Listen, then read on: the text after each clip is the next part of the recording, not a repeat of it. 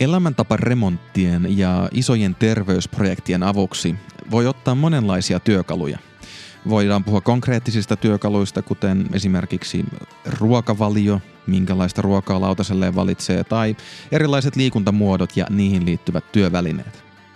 Mutta yksi työkalu, josta harvoin puhutaan, on symbolit. Suomen lippu, treeniohjelma tai vaikkapa voimafilosofi-logo. Ne ovat omanlaisia symboleita ja symbolit voivat siivittää meidät erilaisiin muutoksiin. Lähdetään ottamaan niistä selvää.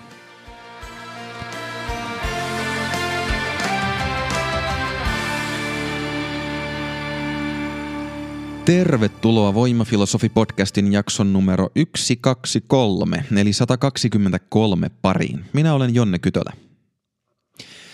Viime kerralla puhuttiin ongelman ratkaisusta ja siitä, miten erilaiset ongelmat voi karkeasti jaotella kahteen kategoriaan. Toisaalta selkeisiin ongelmiin, joissa on vähän niin kuin alkupiste A ja päätepiste B ja sitten vähän niin kuin algoritmin omaisesti tai loogisesti edetään vaan eri vaiheiden kautta ja ongelma ratkeaa.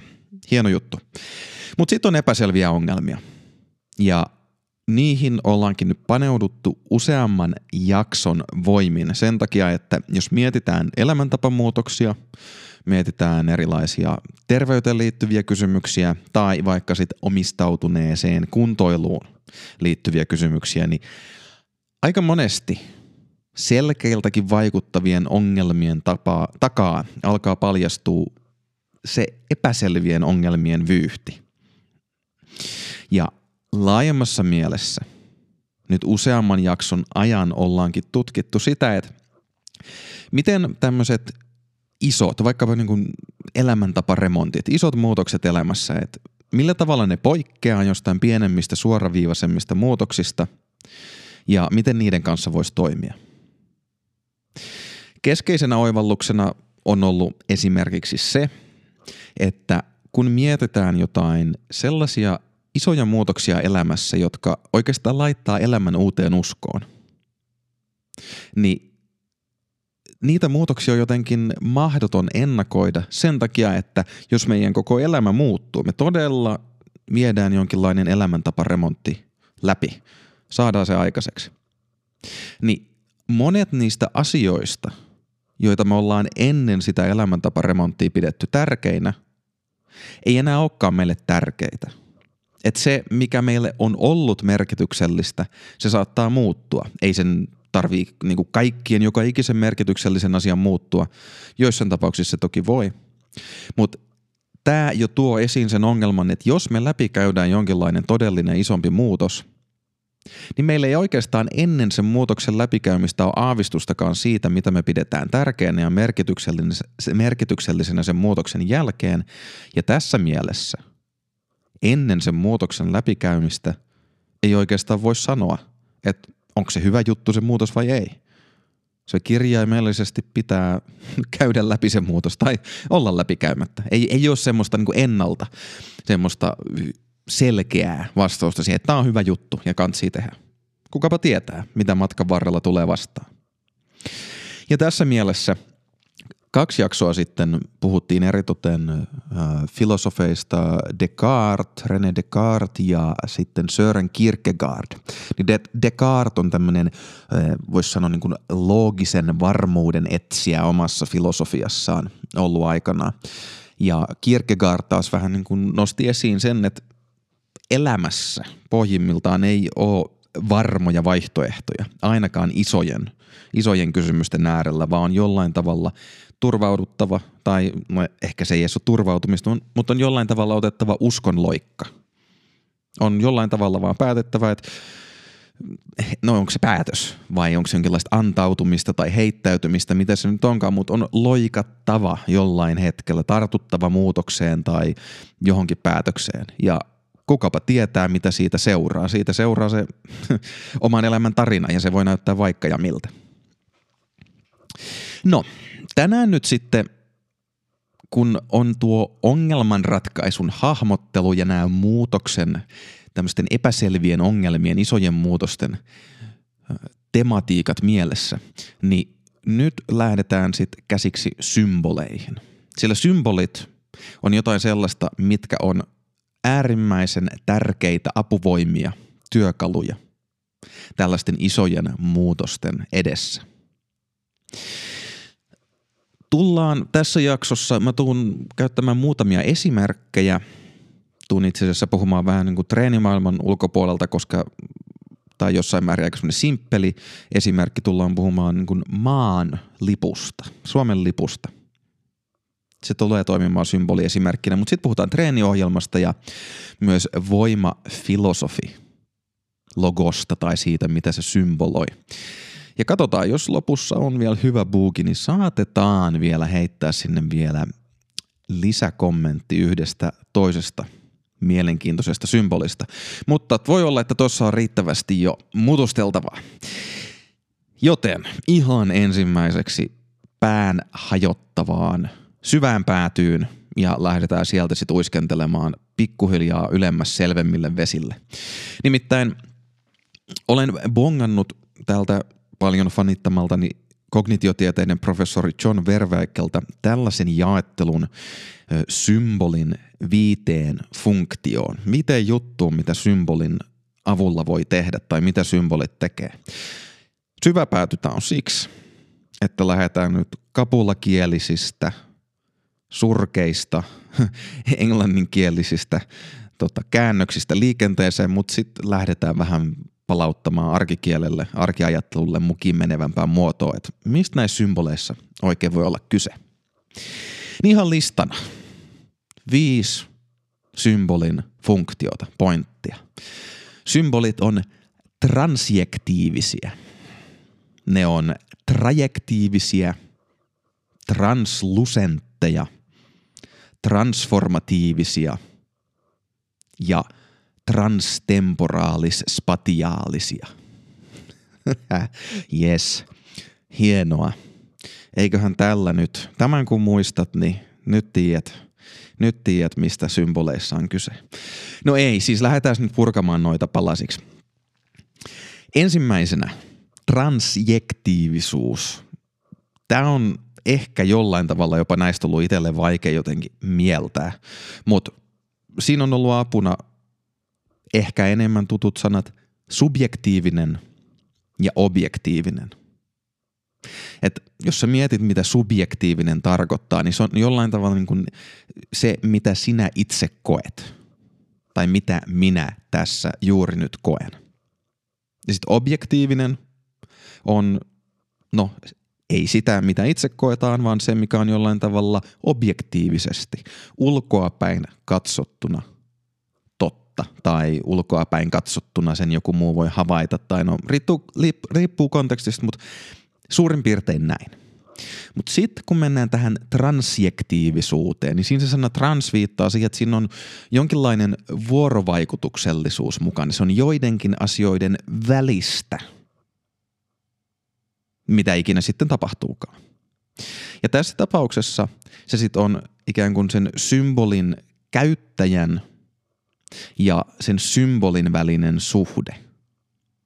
Että jos, jos mulla on joku symboli, vaikka se lippu, niin mä oon jollain lailla suhteessa sen lipun edustamiin asioihin, kun mä vuorovaikutan sen lipun ja sen symbolin kanssa – niin tämä on tärkeä pointti. Symboleilla on tämmöinen vuorovaikutuksellinen suhde. Siinä mielessä joku, niin kuin, no mulla on pöydällä muki, mä voin olla vuorovaikutuksellisessa suhteessa siihen, mutta se niin kuin, mä en nyt ihan hirveästi tuu jotenkin, se muki ei muuta mua, enkä mä muuta sitä mukia lähtökohtaisesti.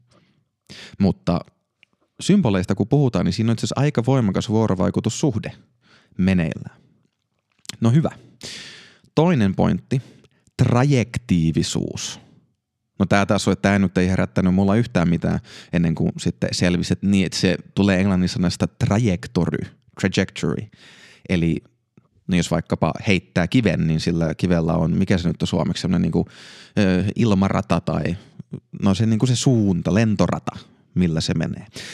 Eli on suunta, on päämäärä ja on tavoite. Niin se, mitä me voidaan symboleiden avulla tehdä, on, että jos me tuodaan meidän mieleen symboli, Me voidaan sen avulla suunnata meidän toimintaa aika hyvin. Esimerkiksi aikanaan jaksoista 40 eteenpäin oli pitkä ruokasuhteen muutosta käsittelevä kokonaisuus, niin siellä puhuttiin arvoista. Niin jos sulla on jonkinlainen symboli, joka muistuttaa sua jostain sulle tärkeistä arvoista, niin palauttamalla sen symbolin mieleen sä saat ne arvot ja niihin arvoihin liittyvän fiiliksen, olotilan mieleen ja sitä myötä sä voit sitten tilanteessa paremmin pohtia, reflektoida sitä, että onko tämä juttu, mitä mä oon nyt tekemässä, onko tämä kolmas annos jälkiruokaa, minkä olen ottamassa, sopiiko se mun arvoihin tällä hetkellä vai ei. Niin siinä mielessä symbolit voi auttaa, antaa meille suunnan. Sitten tämä translucentius, siis translucency, eli niin lucent on niin kuin, että nähdä jonkin läpi ja nähdä jotenkin sillä tavalla, että se siinä se oma katsomisen tapa muuttuu. Eli jos meillä on joku symboli mielessä, niin siitä vähän tulee, niin kuin voisi ajatella, tulee mieleen joku skifileffa, että laitat, laittaa jonkun semmoisen erikoiskypärän päähän ja sen myötä alkaa nähdä maailman eri tavalla. Maailmasta erilaiset asiat kiinnittää sun huomion sen takia, että sulla on tämä symboli sun omassa mielessä jollain tavalla sisäistettynä. Ja jos sä ikään kuin otat sen tilalle jonkun toisen symbolin, niin sit sä alat nähdä maailman eri tavalla verrattuna siihen toiseen tapaan. Sitten transformatiivisuus, no ehkä transformative aika selkeä sana, että siinä on kyse siitä, mistä ollaan monta jaksoa jo puhuttu, muutoksesta. Että symboleiden avulla meillä on se jonkinlainen päämäärä ja tavoite, mutta symboli ei ainoastaan kerro, että hei tuolla on toi joku tavoite, vaan se voi saada meidät liikenteeseen, että se meidän sisäinen motivaatio, pyrkimys johonkin, se, että me muututaan – niin symboleilla on voima olla semmoinen liikkeelle paneva, mutta myös sitä muutosprosessia ylläpitävä tekijä. Ja viimeisenä sitten tämä yhdyssanakökkelö, transtemporal spatial, eli temporal, ajallinen, spatial, tilaan liittyvä. Niin se, mitä symbolit voi viidentenä juttuna tehdä, on, että ne pystyy kertaheitolla tuomaan meidän mieleen erilaisia asioita, jotka ei lähtökohtaisesti liity toisiinsa. Ne voi tuoda meille mieleen jotain todella abstrakteja juttuja, samalla kun ne tuo mieleen jotain tosi konkreettisia juttuja. Tällä tavalla siinä symbolissa voi abstraktit ja konkreettiset jutut yhdistyä. Samalla tavalla siinä voi yhdistyä tulevaisuus ja menneisyys. Ja tässä mielessä symbolilla on tosi vahva tämmöinen yhdistävä ja kokoava voima – No hyvä. Noita ei tarvii noita viittä vieläkään missään nimessä osata ulkoa. Lähdetään nyt käymään pari esimerkin sen lippuesimerkin ja treeniohjelma esimerkin kautta, että ne alkaa vähän iskustua ja tulee tutummiksi. Niin väittäisin, että jokaiselle kuulijalle, joka tätä suomenkielistä voimafilosofi-podcastia kuuntelee, niin Suomen lippu on tavalla tai toisella tuttu. Eli Suomen lippu. Lippuna jotkut yksittäiset liput, jos sä olet nähnyt joskus koulun pihalla tai taloyhtiön pihalla, kun lippu liehuu, niin se yksittäinen lippu on sulle tuttu. Ehkä olet käsitellyt lippua joskus. Sitten yleisenä ideana, että on Suomen lippu, jonka voi toisintaa, sen voi piirtää paperille tai sen voi painattaa kankaalle tai mitä tahansa, piirtää poskelle urheiluottelussa. Niin on tämä lippu, jonka voi toisintaa, se lipun ajatus. Mutta sitten on tämä lippu symbolina. Ja sillä on noin kaikki viisi funktiota. Se tekee kaikkea noita viittä juttua samaan aikaan. Ensimmäisenä se suhde, yhteys ja osallistuminen, minkä se lippu mahdollistaa. Niin, no hyvin tälleen perinteisessä mielessä, jos vaikkapa, no urheilukisassa, maan lippu, Suomen lippu nostetaan salkoon – urheilijoiden ja katsojien yläpuolelle, niin se symboloi sinne niin kuin symbolitasolla, se nousee sinne meidän yläpuolelle, kaikki kohottavat katseensa ja se merkitsee sitä, että nyt me kohotamme katseemme tähän lippuun. No ei se lippu itsessään ole se pointti. Se on tavallaan ihan sama, jos sinne laitettaisiin eri Suomen lippu, joka on tehty eri kankaasta. Niin sillä ei sinänsä olisi luultavasti kauheasti merkitystä, mutta sillä on merkitystä, mitä se lippu edustaa, mihin se meidät yhdistää. Se voi yhdistää meidät vaikkapa reilun pelin ajatukseen tai henkilöstä riippuen, vaikkapa koti, uskonto ja isänmaa saattaa sykähtää rinnassa tai ajatus vapaudesta ja tasa-arvosta. Ja tässä mielessä se antaa myös jonkinlaisen suunnan. No itse asiassa pysytään, pysytään tuossa urheilumatsissa, se itse asiassa on ihan hyvä. Se on ihan hyvä. Niin, no en mä väitä, että joka ikinen tyyppi sitä lippua katsoo sellaisella tietoisella silmällä ja pohdiskelee, mitä nyt tämä lippu minulle edustaa. Mutta mä väittäisin, että kuitenkin tällaisessa tilanteessa, vaikka ne on tommosia aika niin kuin, äm, alitajuisia rituaaleja monesti, mihin symboleiden kanssa osallistutaan, niin ne voi kuitenkin jotenkin laittaa meissä liikenteeseen vähän semmosia henkivoimia, semmosia mehuja, sellaisia ajotuksia tai alitajuisia viboja.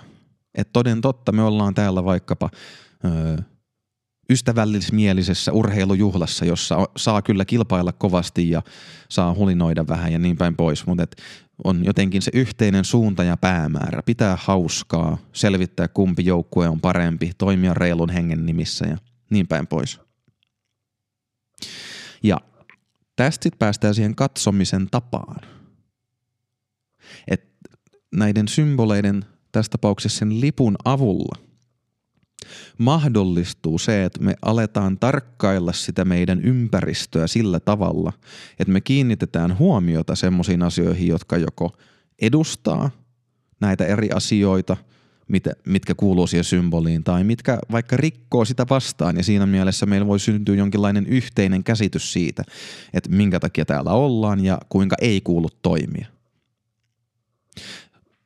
tälleen sivukommenttina, joka mun mielestä hyvin valottaa tätä pointtista, että miten niin kuin maailman näkee ja kuinka paljon sillä on väliä, niin oli tämmöinen hyvä esimerkki, että sanotaan, että sä olet työmatkalainen ja kuljet tota, autotietä pitkin töihin aamuisin ja iltaisin ja ne tiet on vilkkaasti liikennöityjä. Sitten sulle sanotaan, että hei, yritäpäs nyt täällä modernissa kaupungissa niin laskea työmatkallasi, kuinka monta Teslaa bongaat. Niin se, että sulle annetaan tollainen tehtävä, ei muuta sitä, kuinka monta Teslaa siellä on liikenteessä. Mutta sä alat kiinnittää niihin huomiota. Ja sitä myötä sä voit hitsit, oli 25 Teslaa. Mistä ne, niitä on ilmestynyt Helsingin teille yhtäkkiä nyt näin paljon? Niin se varsinaisesti se objektiivinen todellisuus ei sinänsä suoraan muutu symbolin tai tom, ikään kuin se symboli antaa vähän niin kuin katsomistehtävän, katso maailmaa tietyllä tavalla, niin se objektiivinen todellisuus ei suoraan muutu, mutta se mitä se symboli tekee on se antaa sun, se mahdollistaa sen, että sä kiinnität huomiota johonkin sellaisiin asioihin, mihin ehkä tyypillisesti olisi aika vaikea kiinnittää huomiota. Jos vaikka miettii sitä ajatusta, että koti, uskonto, isänmaa, vapaus ja tasa-arvo, niin ei ne ole ihan helppoja asioita. On aika paljon helpompi katsoa mukia tai ö, katsoa lautasella olevaa kebab-annosta tai vaikkapa kotikymissä olevaa kahvakuulaa. Ne on aika paljon helpompia, konkreettisempia asioita. Tai jonkun iloinen tai vihainen naama. no joo. Sitten se pyrkimys, muutos, ihmisenä muuttuminen. Niin jossain määrin nämä symbolit, vaikkapa sitten se Suomen lippu, voi ajatella – että ne jollain tavalla ohjaa meidän ajatukset sellaisiin hyviin tai tavoiteltavan tuntuisiin asioihin, jotka ei ehkä juuri nyt toteudu sellaisella tavalla kuin me toivotaan, tai että ehkä ne toteutuu aika hyvin, mutta me ymmärretään, että ne on vaikkapa hauraita, tai ne vaatii huolenpitoa – ja huomiota. Ja siksi meidän pitää tietoisesti kiinnittää huomiomme niihin, jotta ne pysyy yllä. Jollekin se voi olla demokratia, toiselle markkinatalous tai kolmannelle sosiaaliturva tai vaikkapa sitten joku saattaa olla isänmaallisen, militaristinen ja tällaiseen niin kuin rationaaliseen reaalipolitiikkaan uskova tyyppi, niin riippumatta mitä noista nyt vaikka edustaa tai minkä kokee omakseen, niin jokainen noista – on todella kompleksinen, kummallinen ajatus sinänsä verrattuna moniin arkielämän esineisiin ja ilmiöihin. Niin se symboli mahdollistaa sen, että hei, Nyt sä voit pitää tuon jutun mielessä ja sä voit alkaa peilaa sitä omaa toimintasi, että no toimitko sä demokraattisesti tai toimitko sä reaalipolitiikan valta, vallan lakien mukaisesti. Ja se viimeinen pointti, mikä tässä nyt tavallaan on noussut jo esiin oikein hyvinkin noiden eri esimerkkien kautta on, että se lippu yhdistää tosi monilaisia, tosi monenlaisia ajatuksia yhdeksi symboliksi. On noita abstrakteja keloja vapaudesta tai demokratiasta, reilusta pelistä. Mutta samalla se yhdistää sen, että niinku se käyttäytyminen sen symbolin puitteissa, se miten toimitaan, se minkälaisia valintoja tehdään, niin se on mukana siinä symbolissa. Se ohjaa sitä toimintaa ja sillä tavalla nämä korkealentoiset ajatukset muuttuu käytännön toiminnaksi ja toisaalta sitten se käytännön toiminta on vuorovaikutuksessa sen kanssa, mitä se symboli edustaa. Ja yhdessä ne voi alkaa jopa muuttumaan. Siinä silleen, että Suomen lipustahan jollekin saattaa vaikka tulla närästystä nykypäivänä, jos on hyvin tämmöinen evastustaa jonkinlaista isänmaallisuutta, patriotismia tai nationalismia ja vaikkapa Suomen lippuun voi sen myötä alkaa sisältyä semmoinen ajatus, että tämä ei ole minun Suomeni, se mitä tämä lippu näyttää muille edustavan. Ja sitten jos tarpeeksi moni ihminen on tota mieltä, niin sittenhän se koko symboli, mikä siellä lipun takana piilee, niin sehän alkaa sitten muuttua toisenlaiseksi. No hyvä, siinä päästinkin kivasti vähän myös tuonne urheilumaailmaan. Menee, menee vähän niin kuin treeni- ja terveyden puitteisiin se. Mutta katsotaan nyt treeniohjelman näkökulmasta vielä. Koska itsellä ainakin niin kuin treeniohjelma, se on ollut yksi semmoisista semmoisista työkaluista ja jotenkin lähtökohdista omaa harrastamiseen. Mä oon aina ollut kiinnostunut treeniohjelmista ja niitä on ollut hirveän mielenkiintoista pyöritellä. Mä kirjoittelin paljon paljon omia treeniohjelmia ja toki nykyään valmentajana kirjoitan muille ihmisille treeniohjelmia ja jollain tavalla tuntuu, että se treeniohjelma on vähän niin kuin se, jotenkin se treeniprosessin semmoinen ydin – muistaakseni niin kuin tietokoneissa on joku semmoinen, ainakin Windows-koneissa on semmoinen kernel-niminen ohjelma, joka on vähän niin kuin se ydinohjelma, joka niin kuin laittaa kaikki muut jutut keskustelemaan toistensa kanssa, että muut ohjelmat osaa toimia synkässä tai jotain siihen suuntaan. Niin mulla se treeniohjelma on vähän niin kuin sellainen. Niin samalla tavalla. Treeniohjelma itsessään, se on paperilla jotain merkkejä, ihan niin kuin Suomen lippu on sininen risti valkoisella taustalla – niin ei se sinällään se treeniohjelma nyt, senhän voi kirjaimellisesti kopioida, kopipastetaan sen ja ei, siinä ei ole mitään kummallista, että siinä on niitä merkkejä, mutta se treeniohjelmahan sen symboloi jotain, siellä taustalla on ne asiat, mihin se viittaa. Ja sen avulla me päästään tietynlaiseen suhteuteen, su, suhteuteen, suhteeseen ja yhteyteen treeniprosessin kanssa ja treeniprosessiin nyt pääsääntöisesti se on prosessi, yleensä siinä on jonkinlainen suunta, päämäärä ja tavoite. Ja se sisältyy sinne ohjelmaan, että pääsääntöisesti ohjelmat on jollain tavalla nousujohteisesti, kehityshakuisesti rakennettu. Ja ikään kuin me mietitään, että no nyt mulla on treeniohjelma, niin heti, heti siitä tulee semmoinen, että hetkonen, nyt mä oon niin tekemässä jotain sellaista, jonka, jos on joku pointti, että on joku päämäärä – ja sitten siellä on se pyrkimys, se muutos. Mä haluan muuttua. Ja näyttää siltä, että tämä treeniohjelma ja ne, se treeniprosessi, jossa tosi monet erilaiset, yhdist, tosi monet erilaiset asiat yhdistyy, abstraktit kelat siitä, että mikä on hyvä, treeni, mikä on hyvä treenivolyymin määrä, mikä on sopiva intensiteetti, kuinka usein mun pitää treenata, miten mä otan vaikka psykologiset ja sosiaaliset elementit huomioon siinä – niin kaikkiin näitä voi alkaa jollain tavalla muistiin merkitä ja reflektoida sen ohjelman kontekstissa. Ja toi niin kuin sit tavallaan nyt se on vaan uudelleen sanottamista, niin toihan kertoo siitä, että se treeniohjelma, kun se on olemassa, kun me aletaan sisäistää sitä, kun me aletaan vuorovaikuttaa sen kanssa, niin me aletaan katsoa maailmaa eri tavalla. Se, että mä kirjoitan paperille – tai appiin, mihin tahansa. Viisi sarjaa, viisi toistoa, jalkakyykkyä, kolme sarjaa ja kahdeksan toistoa, vaikkapa romanialaista maastavetoa ja niin päin pois. Niin noi asiat alkaa suunnata mun huomiota siihen, että no teinkö mä ne sarjat, teinkö mä ne toistot, mikä on mun liikevalikoima, millä tavalla mun pitää tehdä ne toistot, kuinka kauan mun pitää levätä, miten tämä vaikuttaa siihen treeniprosessiin. Niin noi kaikki ikään kuin tiivistyy siihen treeniohjelmaan, joka loppujen lopuksi se on joitakin satoja, ehkä joissain tapauksissa joitakin tuhansia merkkejä paperilla, jotka ei itsessään tarkoita just yhtään mitään. No, jollain tavalla tässä ei ole mitään kummallista. Tämä on arkijärjellä ajateltuna jotenkin ihan, me, me ollaan aivan totuttu ja mehän niin kylvetään ympäristössä, joka on täynnä symboleita.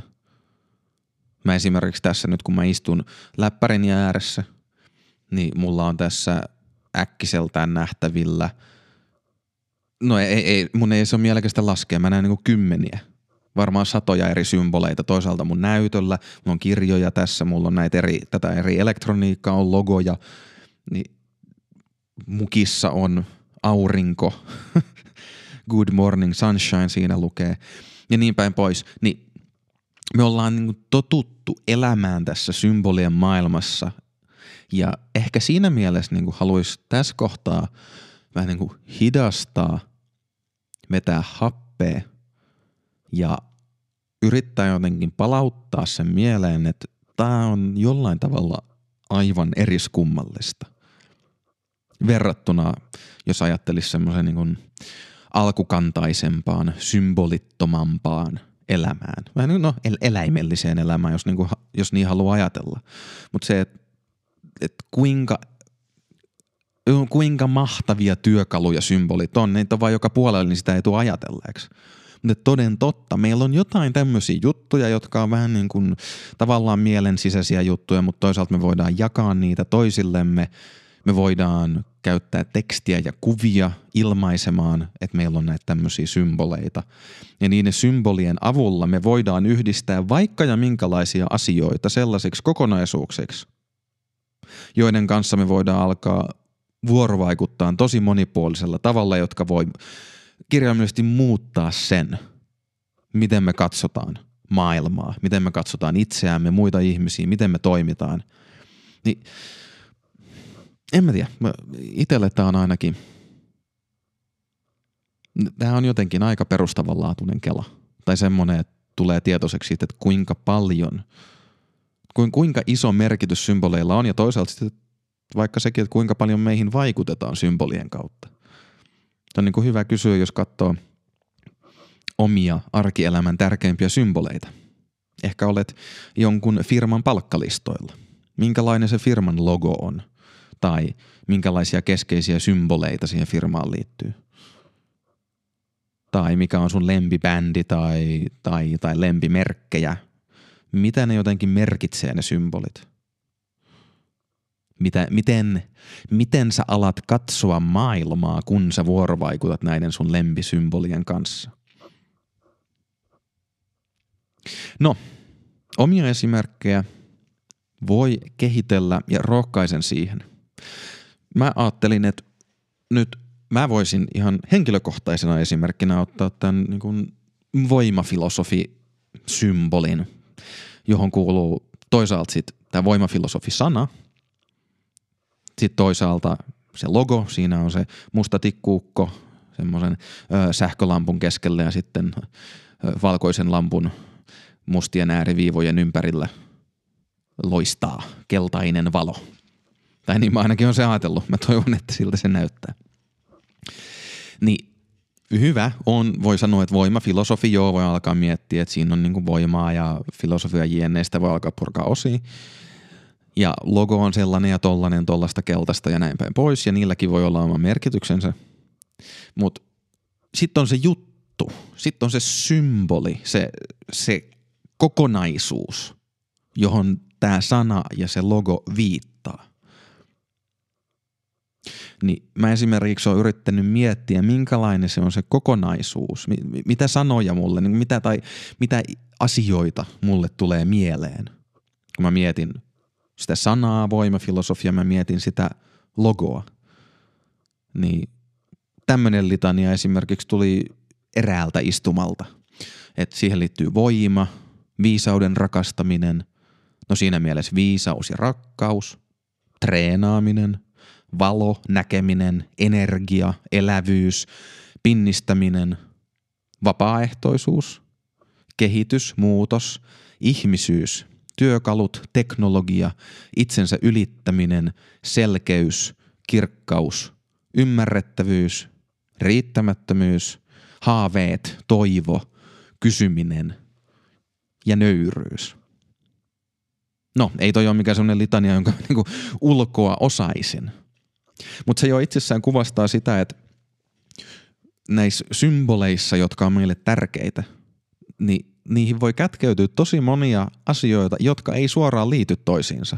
Esimerkiksi eihän noi, toi äsken oli tavallaan aika random lista. Voi niissä jonkinlaista temaattista kokonaisuutta nähdä ja hahmotella, mutta kuitenkin ei siinä ole niin kuin, niin kuin vaikkapa treeni ja haaveet tai pinnistäminen ja ymmärrettävyys. Ei, ne, ne on niin omia juttuja, ne ei niillä ole suoraa yhteyttä. Mutta jollain tavalla mulle ne on läsnä tuossa symbolissa ja muodostaa jonkinlaisen elävän kokonaisuuden.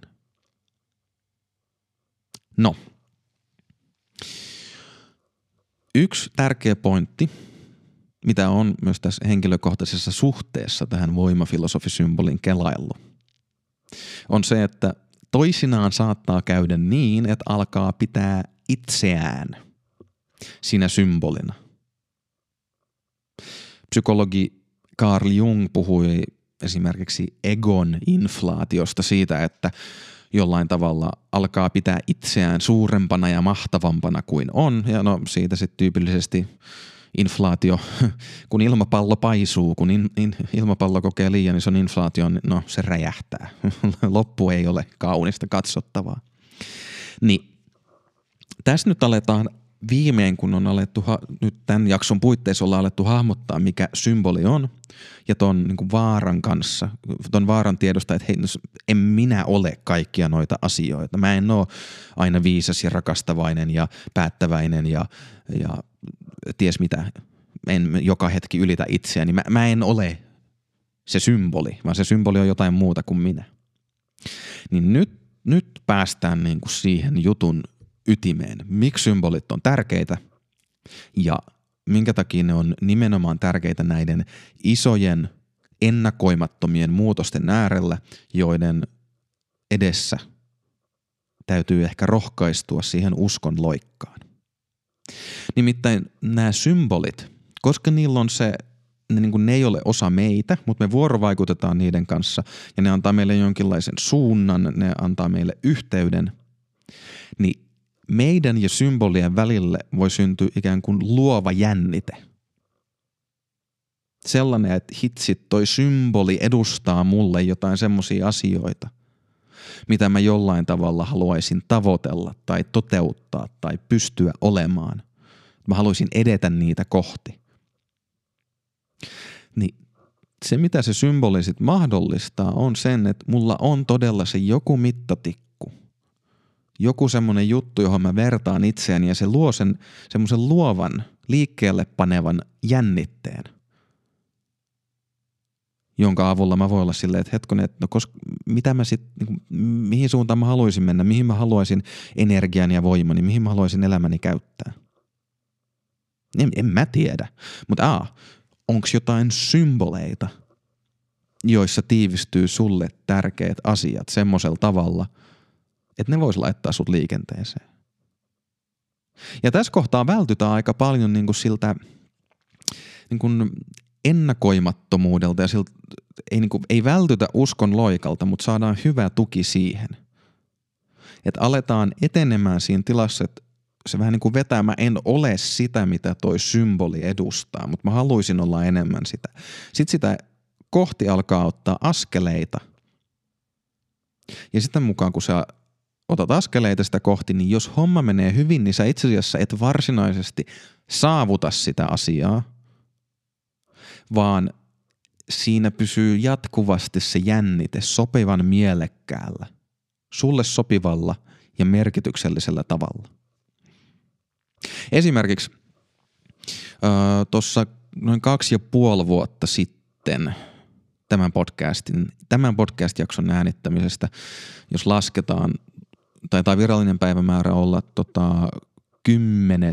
elokuuta 2021, niin silloin tuli pihalle Joni Jaakkolan Väkemä elämä podcast-jakso, jossa valin vieraana. Ja se oli aika alkutaivalta meikäläiselle tämän voimafilosofi-homman suhteen ja No, silloin oli jo se logo, oli se jonkinlainen hatara ajatus siitä, että hei, tämä on jotenkin tämä voimafilosofi nyt tällä hetkellä klikkaamaan jotenkin siitä itse jossain määrin innoissani. No, se itse se podcast-haastattelu, mä koin sen todella vaivalloiseksi. Se oli niinku kiperä paikka.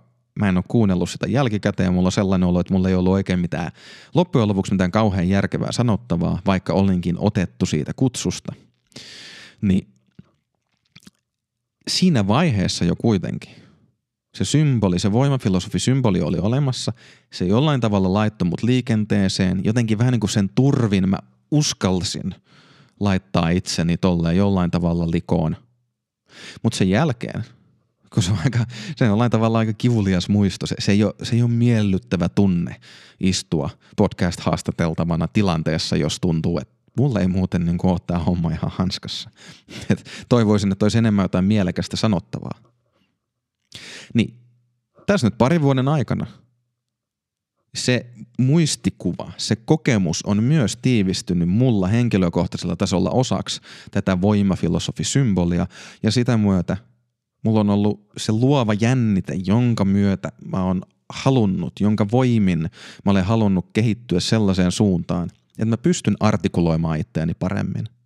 Että mulla olisi jotain kiinnostavan kuulosia, kuulosia asioita sanottavana, mutta ei vaan silleen, että no, ne on niin kiinnostavaa triviatietoa, vaan jotenkin semmoisella tavalla, että mä myös itse olen niistä kiinnostunut ja innoissani. Ja toivon mukaan, että se välittyisi se, että ainakin mun kokemus, että mä puhun jostain sellaisesta, mikä on mulle ja toivon mukaan jollekulle muullekin tärkeää ja kiinnostavaa. Ja se, mikä sitten taas liittyy viime jaksoon ja siihen ongelmanratkaisuun, niin tämä ei missään määrin ole ollut mikään itsestäänselvä looginen polku. Mulla on jopa aina yksittäistä jaksoa äänittäessä, niin en mä tarkalleen tiedä, mitä siinä tulee tapahtumaan. Puhumattakaan sit siitä, että ei mulla ole aavistustakaan sen suhteen, että mistä mä tuun puhumaan vaikkapa muutaman kuukauden päästä näissä jaksoissa. Et siellä on olemassa se epävarmuus, se niin kuin viime jaksossa ja edellisessä jonkin verran puhuttiin, se jonkinlainen se tarinallinen puoli. Ei ole mitään loogista syytä, että mä etenen johonkin seuraavaan aiheeseen. Mutta niin sattuu käymään. Ja siinä määrin, kun tämä voimafilosofin symboli on mulle se semmoinen luovan jännitteen lähde, niin sen avulla mä pysyn liikenteessä. Et jollain tavalla koko tämän prosessin aikana – ja siinä mielessä, kun tämä voimafilosofisymboli on mulle hyvin henkilökohtainen, mä työskentelen yksin ja teen nämä podcastit vähän niin kuin miten mä itse haluan, niin samalla kun mä oon muuttunut ja vähän niin kuin kun mä, aina kun mä otan askeleen kohti sitä voimafilosofisymbolia, niin sitten se ottaa askeleen musta poispäin. Ja siinä mielessä se symbolikin muuttuu. Jos multa olisi kysynyt silloin kaksi ja puoli vuotta sitten, laittanut mut istumaan vaikka vartiksi miettimään sitä, että no mitä voimafilosofi mulle symboloi, mikä se symboli on. Ja jos multa nyt kysyisi sen saman ja sitten vertaisi niitä vastauksia toisiinsa, niin ne olisi varmaan aika erilaiset. Et jollain tavalla ei pidä ajatella, että symbolit ei voisi myöskään itse muuttua ja että meillä ei olisi vaikutusvaltaa niihin, mutta samalla ehkä hyvä pitää mielessä, että vaikka tämmöistä omaa pikkusymbolia on ehkä helpompi muuttaa kuin vaikkapa sit jotain miljoonien jakamaa. Oman maan lippua esimerkiksi. Siihen liittyviä symboleita tai sitä symboliikkaa voi olla aika, aika vaikea muuttaa tuosta noin vaan. No hyvä, tässä on ollut aika hyvä katsaus, aika kattava katsaus siihen, että mistä symboleista voi olla kyse ja miten eri esimerkkien kautta sitä voi hahmottaa ja – mikä niiden pointti on silloin, kun me tavoitellaan isompia muutoksia elämässä. No hyvä. Nyt meillä on aika tämmöinen voimallinen, hedelmällinen pohja, jos ymmärtää muutosta, siihen sisältyvää ongelmanratkaisua ja sitä, mikä pointti symboleilla voi olla näiden epäselvien uskon loikkaa vaativien muutosten apuna. Ensi kerralla tullaan sitten menemään siihen, mikä on ehkä kaikkein tärkein symboli itse kullekin. Nimittäin se, että voi ajatella, että kukin meistä on jonkinlainen tietynlainen juuri nyt. Mutta sitten jokaisella meistä on jonkinlainen ihanne minä. Vähän niin kuin se ihanne minän symboli mielessä. Ja sehän on välttämätön symboli.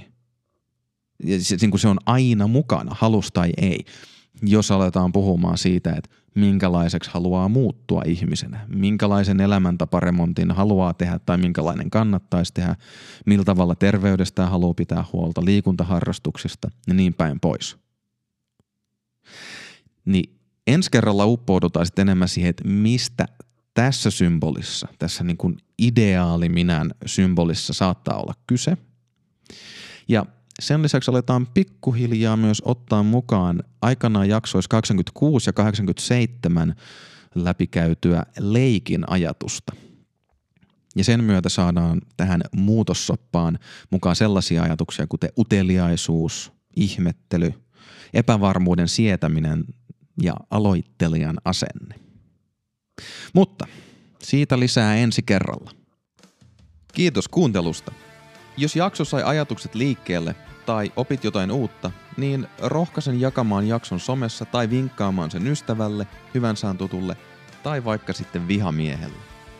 Lisäksi olisi mainiota, jos hyppäisit mukaan seuraamaan meikäläistä Instagramissa at jonne-voimafilosofi, sillä mä olisin kiinnostunut kuulemaan sun omin sanoin, että mitä ajatuksia tai kysymyksiä sulle jäi tästä jaksosta.